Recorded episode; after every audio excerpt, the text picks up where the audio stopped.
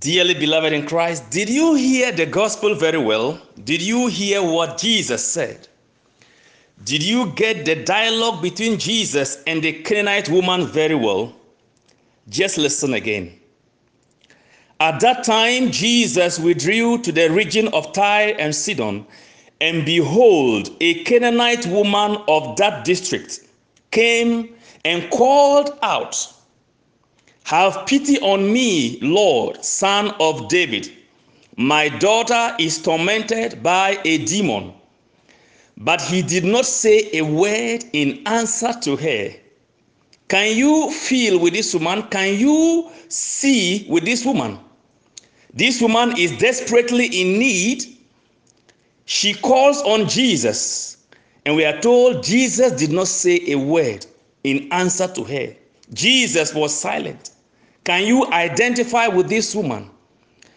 His disciples came and asked him, Send her away, for she keeps calling out after us.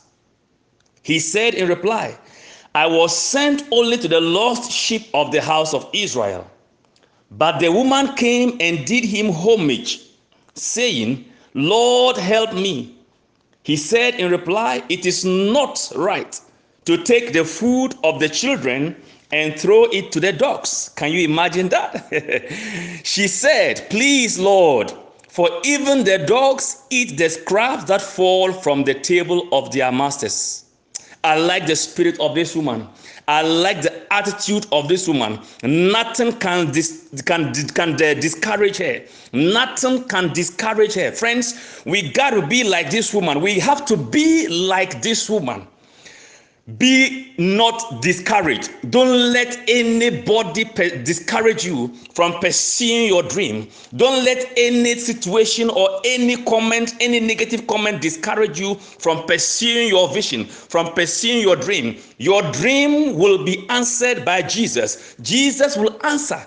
His silence at the moment doesn't mean he will not answer. He is just testing your love. He is testing how sincere you, you are. He is testing to see how desperate and how sincere you are in your request. Friends, don't give up. Don't let anyone or anything or any negative comment discourage you from pursuing your dream. Never give up that dream. God will answer it. God will answer your dream. Please, Lord, for even the dogs eat the scraps that fall from the table of their masters. Don't let even insults discourage you from pursuing your dream and your vision. Then Jesus said to her in reply, Oh, woman, great is your faith. Let it be done for you as you wish. And her daughter was healed from that hour. God will heal somebody today during this month. God will heal you. He will answer your petition. Don't give up. Don't give up. But you know, I kept asking myself, how can a God who is loving be silent when we are praying? How can a God who is so loving, listen to what he says in uh, Jeremiah 31, verse 3. In Jeremiah 31, verse 3, he says, I have always loved you, so I continue to show you my constant love. God is the God of love. Jesus is the God of love. And the scriptures cannot be broken. The scriptures cannot be broken. So the truth of the matter is that Jesus loves you and God loves you. And Jesus loved this Canaanite woman. But how come he was silent? How come he was silent? And to a point that he was even sounding insulting or cynical or making fun of this woman. Friends, I like the attitude of this woman. And that is what we are called to imitate. Be desperate in a sense. Be persevering. Be persevering. Don't give up. Jesus gave a parable in Luke chapter 18. Friends, God loves you and he cares so much about you. Listen to what Luke 18, verse 1 says. Luke 18, verse 1. And that is the import God wants us to have. He says, Then Jesus told his disciples a parable to teach them that they should always pray and never become discouraged. Did you hear that?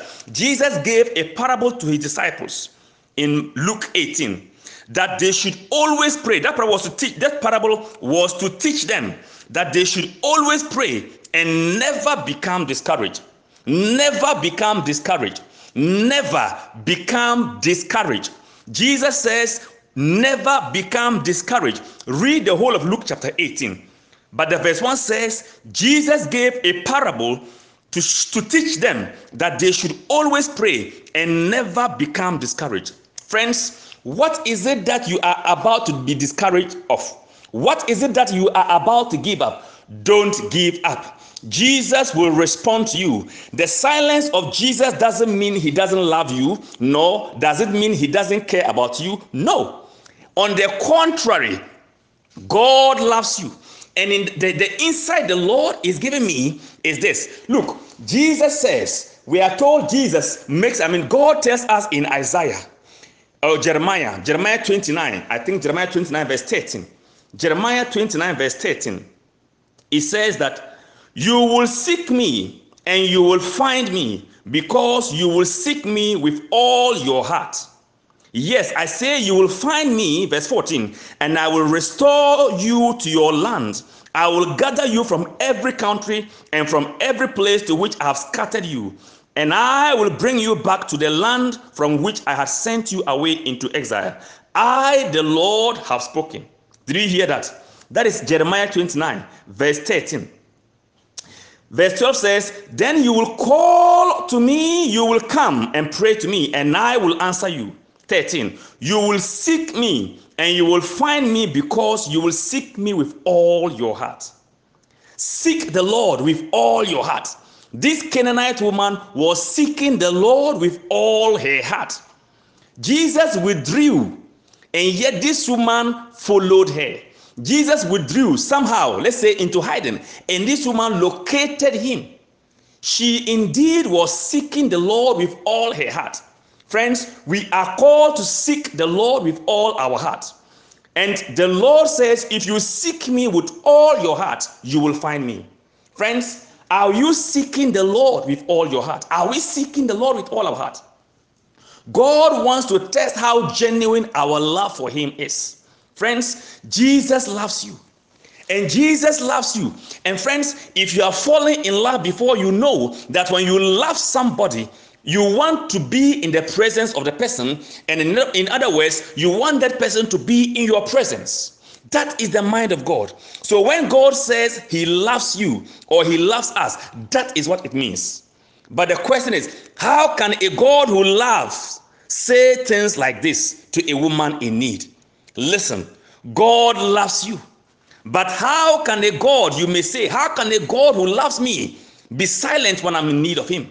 How can a God who says who says he loves me be ignorant or be, be, be ignoring me when I am in need of him? Friends, the reason why God is silent is that God is a God of time. He's always on time. He's never late. Moreover, God wants a relationship with you. He wants to see you always because he loves you. Look, Jesus is in love with you. In fact, he is crazy about you. So he wants you to be with him. Friends, what we are looking for is nothing before Jesus. He can do it for us. He can answer our prayer within the twinkle of an eye. But friends, Jesus is looking for a relationship with you. He wants a relationship with us. He loves us. God loves you. He loves me. And because of that, He wants us to always be in His presence. Sometimes, in fact, God will delay answering our prayers to get our attention because He loves you. God is appearing to be ignoring you because He wants you to be in His presence. Your relationship with Him, our relationship with Him is more important than what we are even looking for. Friends, God wants a relationship with you. And because he loves us, he wants us to always be in his presence. And that is why sometimes he will delay answers to enable us to always be in his presence. Look, God is not lonely. He is not lonely, but because he loves us and because love always wants to be in the presence of the beloved, that is what God wants to see. He wants us to always be in him. No wonder he says, Pray to me always. He gave that parable to tell us that we should always pray. And what does it mean to pray to Him? To pray to be to, to, to pray to Jesus or to pray to God simply means to be in touch with God. And that is what love means. When you love, you want to be in the presence of the person. And God wants us to always be in his presence because he loves us. So, in fact, Jesus was enjoying the presence of this woman, so to speak, and didn't want this woman to go away. That is why he was silent. The silence of Jesus is a proof that he loves you. The silence of Jesus is a proof that he wants your company. He wants you to be with him. So often than not, when Jesus answers us, we run away with our answers and we forget to be in touch with him.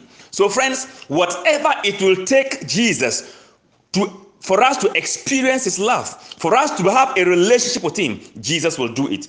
Even if it demands him being silent, even if it demands him being uh, acting as if he's ignoring us. No, but that is what love is all about. And you know, love tolerates every negative comment. Love bears everything. First Corinthians 13. Love bears everything, including insults. When you truly love somebody, friends, not um, no amount of insult from the person will deter you. When a young man is in love with a young lady, friends, you can even the young lady can even slap the young man, blast the young man, but because of love, the young man will still persevere and smile even at the slap because of love. And that is what this woman demonstrated. It appeared as though Jesus was insulting her, but yet she smiled and she never even took offense at that. That is what love does. That is what love does. Love covers even a multitude of sins, we are told. And this is what Jesus wants us to learn from this lesson. Don't give up.